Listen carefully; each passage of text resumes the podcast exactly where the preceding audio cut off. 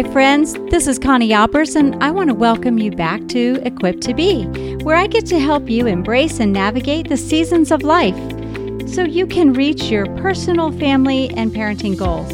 We at Equipped to Be want you to understand how God has given you unique gifts, strengths, and talents so that you can live in all seasons with confidence and joy. Whether you're cooking dinner, holding laundry, or maybe just enjoying some time alone. I hope you enjoy this episode of Equipped to Be. Hi, everyone. Welcome to Equipped to Be. I'm your host, Connie Albers. It's another week, another Wednesday morning. Glad you've joined the podcast today. I hope you've been enjoying our previous episodes where we had Doris Swift and we've had Raymond Arroyo and Michael Farris. And, you know, last week we talked about retreating and what that means know, we've really been diving into some personal matters, like how to ease back into school with rhythms and routines and why they are important, and how you can limit the stress and anxiety off of you and your children. And so today I have a sweet friend Tina Yeager, who's going to be a guest on the program. And I'm so excited about our conversation today. We're kind of like in the same circles, but we haven't been able to spend a whole lot of time together, something that I hope to change in the near future. But, you know, she is a mental health professional. She's been a mental health professional since 2005, does a lot of life coaching. She's a speaker, a podcast host herself. And I am just delighted at what our conversation and how God is going to use it today to bless your family. So thank you for tuning in to Equipped to Be. Well, as I told you, Tina Yeager is going to be on the podcast today. Tina, thank you for joining us.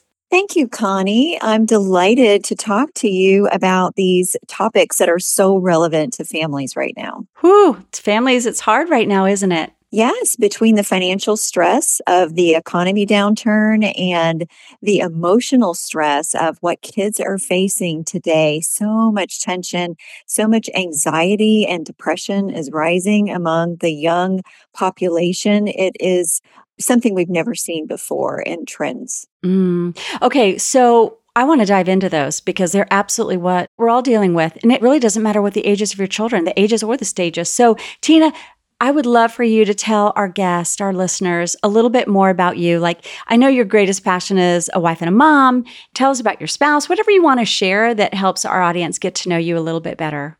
Well, I like to see myself as a servant of Jesus, but first and foremost, if all of the other things fall away, if none of the other things ever happen again, that's who I need to be and that's how I need to show up. I have been a mom. I have two grown boys and I'm married and I have a wonderful husband. I also am an author and a speaker and a podcast and radio show host and all of those things as well. But first and foremost, I think we all need to look at who we are before Christ as that is our identity instead of looking at all of the things we are doing. I love that you uh, put the emphasis on the things that are most important, and that is your relationship with the Lord. That's where your identity is found, and the fact that your family is, apart from the Lord, your greatest priority. And I love that.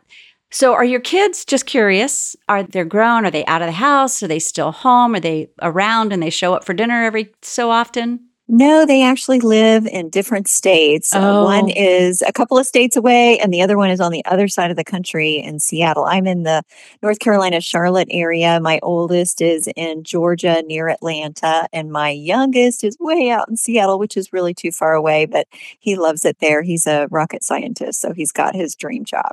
Oh my goodness, that's so funny. My daughter in law is from the Washington, Seattle area. And you're right, I live all the way in Orlando, Florida, and it's about as far away as it can be for her, especially when she wants to go see her family. But let's just talk about those topics in our time together. You know, school starting back up for millions and millions of families, whether your children are in the private school, public school, or homeschooling. There's still adjustment. Summertime is coming to an, a close, and we're having to transition back in, which strikes fear I don't know if you kind of see that too, but kids get afraid, new rhythms, new routines, new information that they don't know that they're going to have to know, classes. kids that they're going to have to interact with, some that they may like, some they may not, the bully situation. So it is striking a lot of fear, a lot of anxiety. And you kind of touched on that. It's at an all time high. So let's kind of unpack that a little bit. You mentioned inflation and economy and things like that. But from what you're seeing, because you do radio shows, you have your podcast, and you write and you speak, what are you seeing and how can we help parents? I think no matter what the distraction is, we're being distracted systematically from connecting with one another. We are distracted as families and parents with the stress and pressure of finances and how we're going to pay our bills. So our priority goes toward the urgent. And with kids, they're distracted with screens and they have become more focused on screens over the last three or four years when we were shut down and they could only see their schoolwork and one another through screens. It became even more of a problem than it was before. And it was becoming a problem before we were shut down and forced to do everything through screens. But that's a dehumanizing, disconnecting kind of socialization. It does not connect our hearts to each other the same way that we connect when we're in person with one another. Kids are missing developmental pieces that are very important, and they're missing some emotional things that are also critical to their well being. Therefore, they're experiencing more anxiety and more depression. And when it comes to socialization, you're seeing some very violent behavior. And even when it's not physically violent, it can be verbally and emotionally very devastating and destructive behavior toward one another because they have so dehumanized the social interactions. And therefore, that increases the anxiety when kids go back to school. They know they're going to face kids who are not kind, who don't have the kind of empathy they should. Okay, that's a lot. And I want to touch on that. Parents, we don't always realize the animosity and the anxiety our kids feel going into something, especially if you have more of an introverted child who's not going to express or they're afraid to express something because maybe you'll oh, that's not going to happen, or don't be silly. You know, we kind of marginalize some of their feelings sometimes. But, you know, you said that we are distracted and disconnected. And it's interesting. Richard Plass in Relational Soul wrote, We are designed for and defined by relationships. I mean, we are defined by relationships. We need community. And, uh, you know, parents get upset because their kids are on their devices all the time. And I'm like, that's a reflection of their need to feel connected to something, to feel like they belong, that they fit in somewhere. Do you agree with that? Absolutely. Kids primarily are looking for acceptance and approval and belonging. And they're looking for that in the wrong places when they're going to social media because they're getting likes and they're getting addicted to that instant response. But true acceptance and true approval has to come first from God and through genuine relationships, not the kinds that you get through the thousands of friends that you might have on Instagram or TikTok. So, when we talk about our kids, you know, there's two parts to this. They have to both be addressed, and that is a parent, you were talking about a parent has to deal with the urgent, like, how am I going to buy the eggs that, you know, cost $15 now, depending on where you are? How am I going to pay the rising electric bill or any of the bills because my hours are getting cut or I'm not doing as well? Things just aren't going as far. So, it's not a guilt that parents are just trying to deal with the next thing. They're trying to keep all the plates spinning. Do you have any suggestions or tips on what parents can do personally when they are faced with all of this, but still keeping a watchful eye, keeping that relationship going, and monitoring what's going on maybe in the heart of their kids? I think we need to be careful to protect ourselves from the strategies of the enemy by prioritizing the important over the urgent. And the urgent is going to be all of those busy things that keep us distracted from the things that are priorities in the kingdom of God.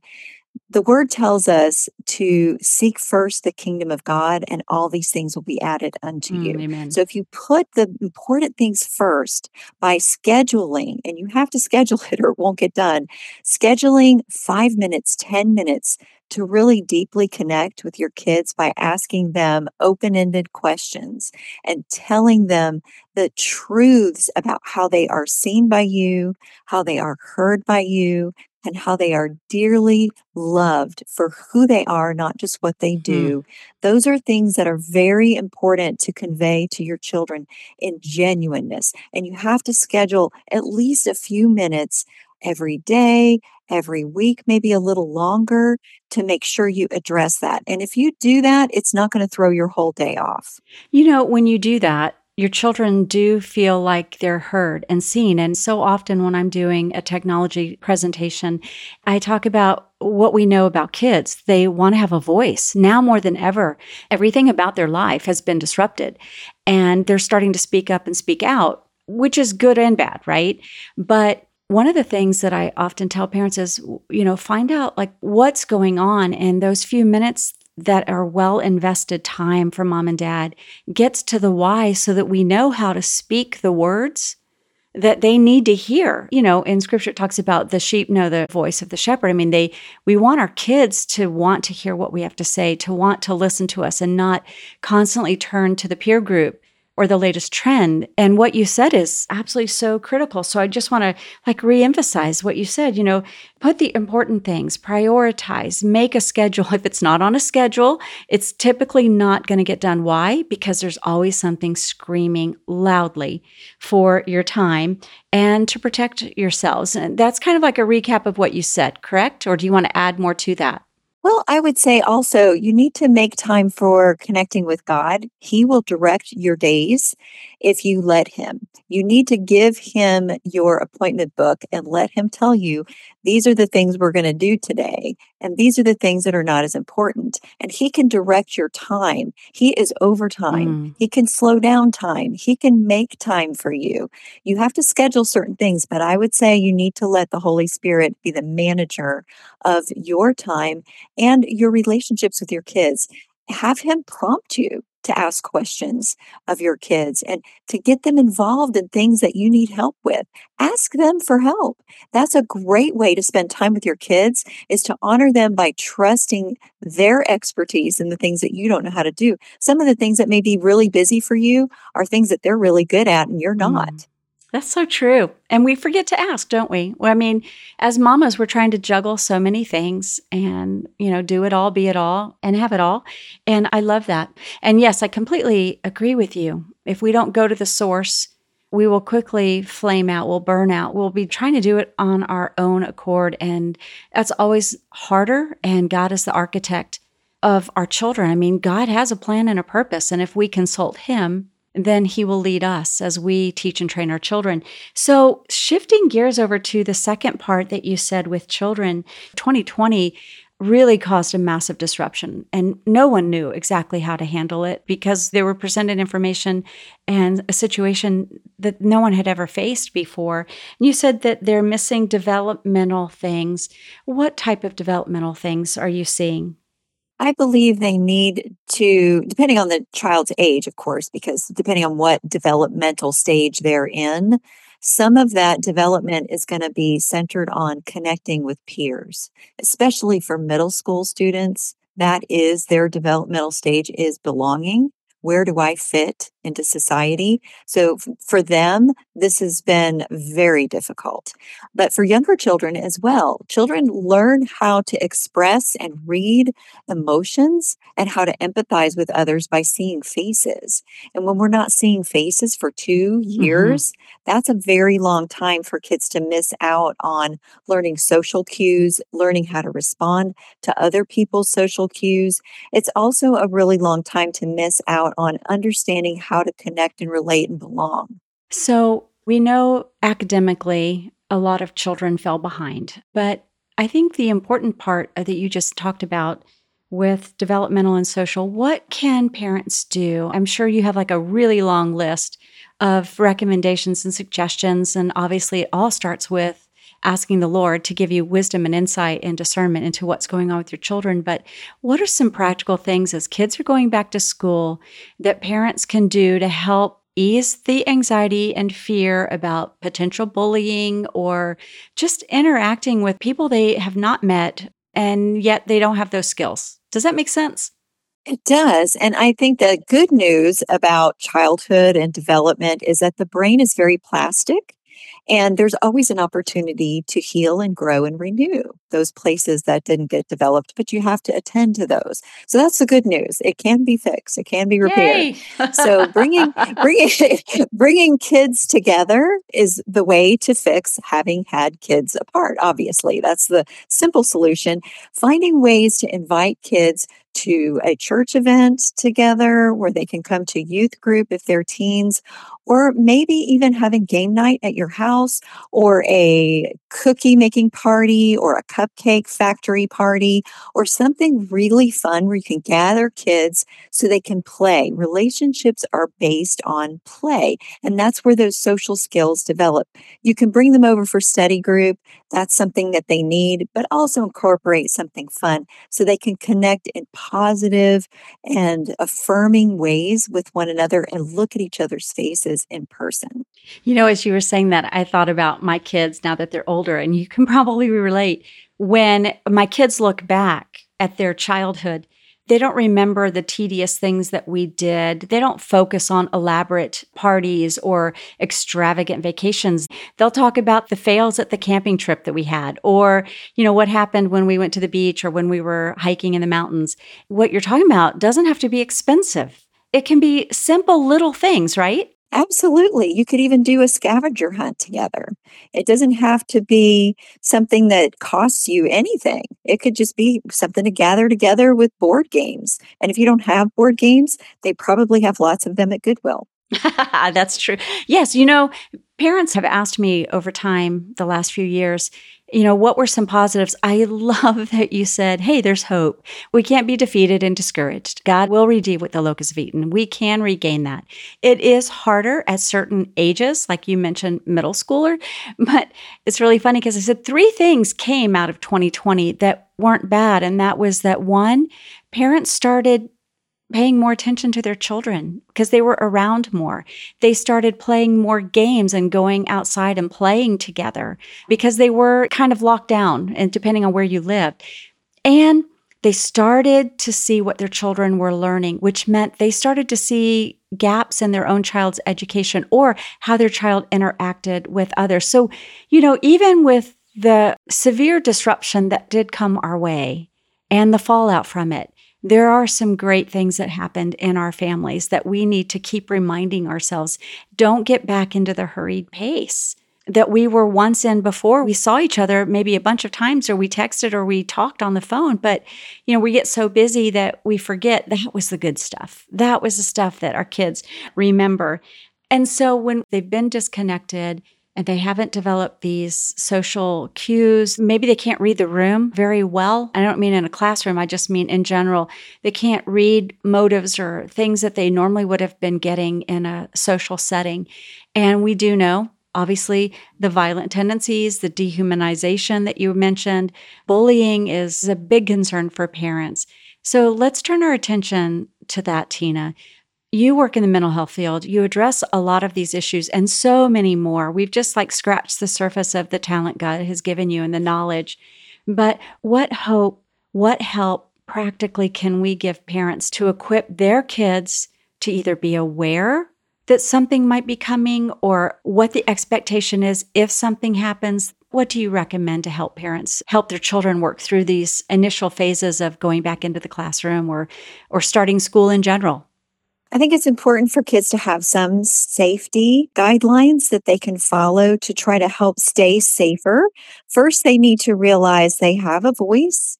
And if the first person that they tell doesn't listen, keep telling until someone does. So make sure your kids understand that when it comes to any kind of bullying or manipulation or someone trying to take advantage of your child. They need to know that they have a voice that their body matters, that their reputation and their name matters, and they should tell until someone pays attention.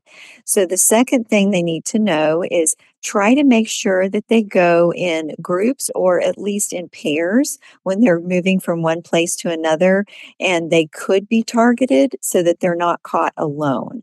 And that's not to make your kids afraid, just kind of build it up with a strength based uh, scripture, you could say, you know, a threefold cord is not easily broken. So when you go, if you go as three, you are three stronger than you are when you're alone. So make sure that you get your buddies when you go and make it more fun to move from one place to another. And also be an advocate in your schools.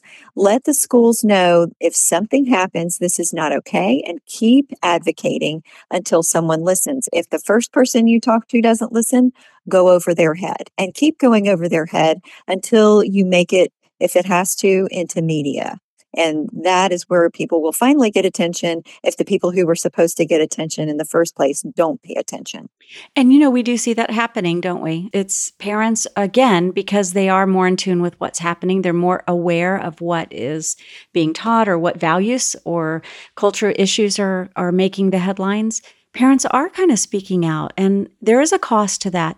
But you're telling your children also that they matter that this is important that this is not okay or we have to say something. So i love that. So you have the going in pairs say something parents be active and engaged. Any other tips or suggestions you have on that? Just remember that no other human being has the right to define you. So, no matter what anyone says, no matter what any group says, instill in your children a sense of Christ centered esteem and worth. Make sure their identity is centered in that and not what other kids are saying. That's really hard, but it's very, very important. And you need to keep saying that because we need five positives for every negative in order to be well. Mm, I like that. Okay, so that makes me think with your background we do know our children. And when you said that can be hard, my first thought was children that are people pleasers by nature. They're optimistic, they're very positive, they think the best of everybody just by nature, and they want everybody to like them. And then you have some kids, they're like, I don't really care. They're in their own world, they're doing their own thing. The future, you know, leaders, they have a different type of resiliency. Do you see that as well? I mean, like our conversation has to be tailored to the child that's before us, not the one we want them to be, but the actual person, the little human that God made them to be. I think you you do to some degree you're going to tailor it to your child, but every child needs to understand where their identity comes from because the world is going to have some kind of influence on shaping or shifting your sense of who you are if you let it and making sure that that that driven child does not make their identity about what they do instead of about who they are very good that's a great way to summarize it. I feel like we've barely scratched the surface on on what God has called you to do in this season of your life. But you've got a couple of books, Beautiful Warrior, Finding Victory Over the Lies Formed Against You, and Breaking the Chains, Strategies for Overcoming Spiritual Bondage. So, in the last few minutes that we have, can you just kind of give us a summary of why you wrote those specific books and where people can find them and what your ministry is with those books and, and maybe in general? Well, Breaking the Chains is a compilation that I contributed to. That's from Lighthouse Bible Studies. And I'm also contributed to another one that's not listed there that's called Faith Pump, and that's devotions. And then Beautiful Warrior was my first nonfiction release, and that is about overcoming shame lies for women and helping them develop a Christ centered sense of identity and worth and purpose, helping us walk out our our fulfillment and collaboration instead of competition. All of those things the enemy does to distort our sense of who we are can be overcome and we can be victorious and be beautiful warriors in championing the kingdom of God. And then I also have a new release that came out in 2022 called Upcycled Crafted for a Purpose. And that one centers on how when we feel worn and broken and chippy and less than, and maybe even as a piece of junk or outcast, God can upcycle us the way we take old vintage vintage items that we may see as junk otherwise. And he makes us more beautiful and more purposeful than ever before. And that book includes crafts and places to donate those crafts so that you can take each message in a chapter and you can work through it in the craft together with others if you do it as a group study. And then maybe even donate that to other people who need to hear that message of worth and renewal. And you've got a podcast. So tell us a little bit about your podcast. My podcast is called Flourishmeant, and that's M E A N T. It's all interviews with experts and people with inspiring testimonies how to live the life God has meant for you and flourish in it. And I have a five minute radio spot on Christian Mix 106 that's called Flourish Today, and that's all based on mental health tips, parenting tips, and relationship tips. Oh my goodness. See, I told y'all. Y'all, just so you know, I'm going to have all of Tina's information over on the show notes and at conniealbers.com so you can easily go over there and click on where to find Tina and make sure you get her book. She is a wealth of knowledge. She has a heart for the Lord and for your family to not just survive. I mean, who wants to survive? She wants you to thrive in the Lord and as a family, and that in today's society, your families can be strong, they can be close. They can honor and glorify the Lord, and your families do not have to be pulled apart and broken and fractured. And if something does happen, a life situation happens, a rebellion, a disagreement, they can all be brought back together when we focus on the Lord and the relationship that you have with the people that God's given you in your home. So all of that will be over at conniealbers.com. And Tina, I am just honored that you were able to take the time to be on the Equipped to Be podcast with us and share with our listeners who you are, what you're doing. Do you have any new projects? I mean, I hate to say that because it's like, well, you've got a radio show and you've got these books and you've got a podcast it's like, well, come on, what else do you have?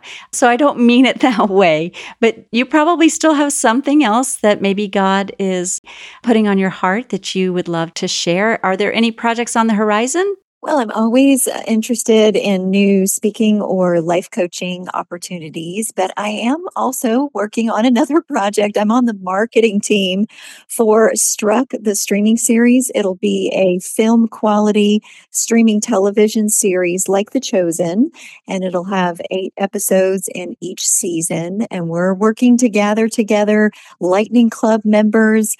Sue Ellen Roberts is the executive producer. We'll have um, Cameron Arnett is one of the actors that's playing, if you're familiar with him. So it's going to be a million and a half dollars per episode. It's a big, high quality production. I'm not on the production side, but I am on the marketing team. But I do want to direct people to strucktheseries.com so that they can get in on the first news about that series for their families. It'll be about the story of Noah combined with the story of Dr. John D. Morris, who took 13 expeditions to Mount Ararat to look for the ark. Wow. So it'll be a really fun dramatization of both of those stories woven together. Okay, now I may have missed it, but when is the release date on that? Is there one yet? We're still working on getting distribution and starting production. We filmed a few scenes and we filmed the trailers so that people can go onto the website and see those trailers there. But we do not have all of the episodes produced yet. So you won't have a production you know, finalization date for the release yet. Well, I'll list that also in the show notes. And again, Tina, thank you for coming on the program and joining us today. And it means a lot to us. Folks, make sure you go over and follow Tina. All the things will be there. You can Google her as well and learn even more. But friends, just remember God is a God of hope, and God has not taken us through this journey to leave us and forsake us, that He is our refuge. He is our hope in times of trial and struggle, and He is our comfort. So do not be discouraged. Do not be dismayed. God is still uh, on the throne and He's still very much at work. And so, Tina, thank you so much. Listeners, make sure you tune in next week to Equipped to Be, and we'll see you then. Well, that wraps up this episode of Equipped to Be. If you enjoyed this show, please share it with a friend or family member and hit subscribe so you don't miss a show. And thank you again for joining me. Remember that we are equipped for every season of life.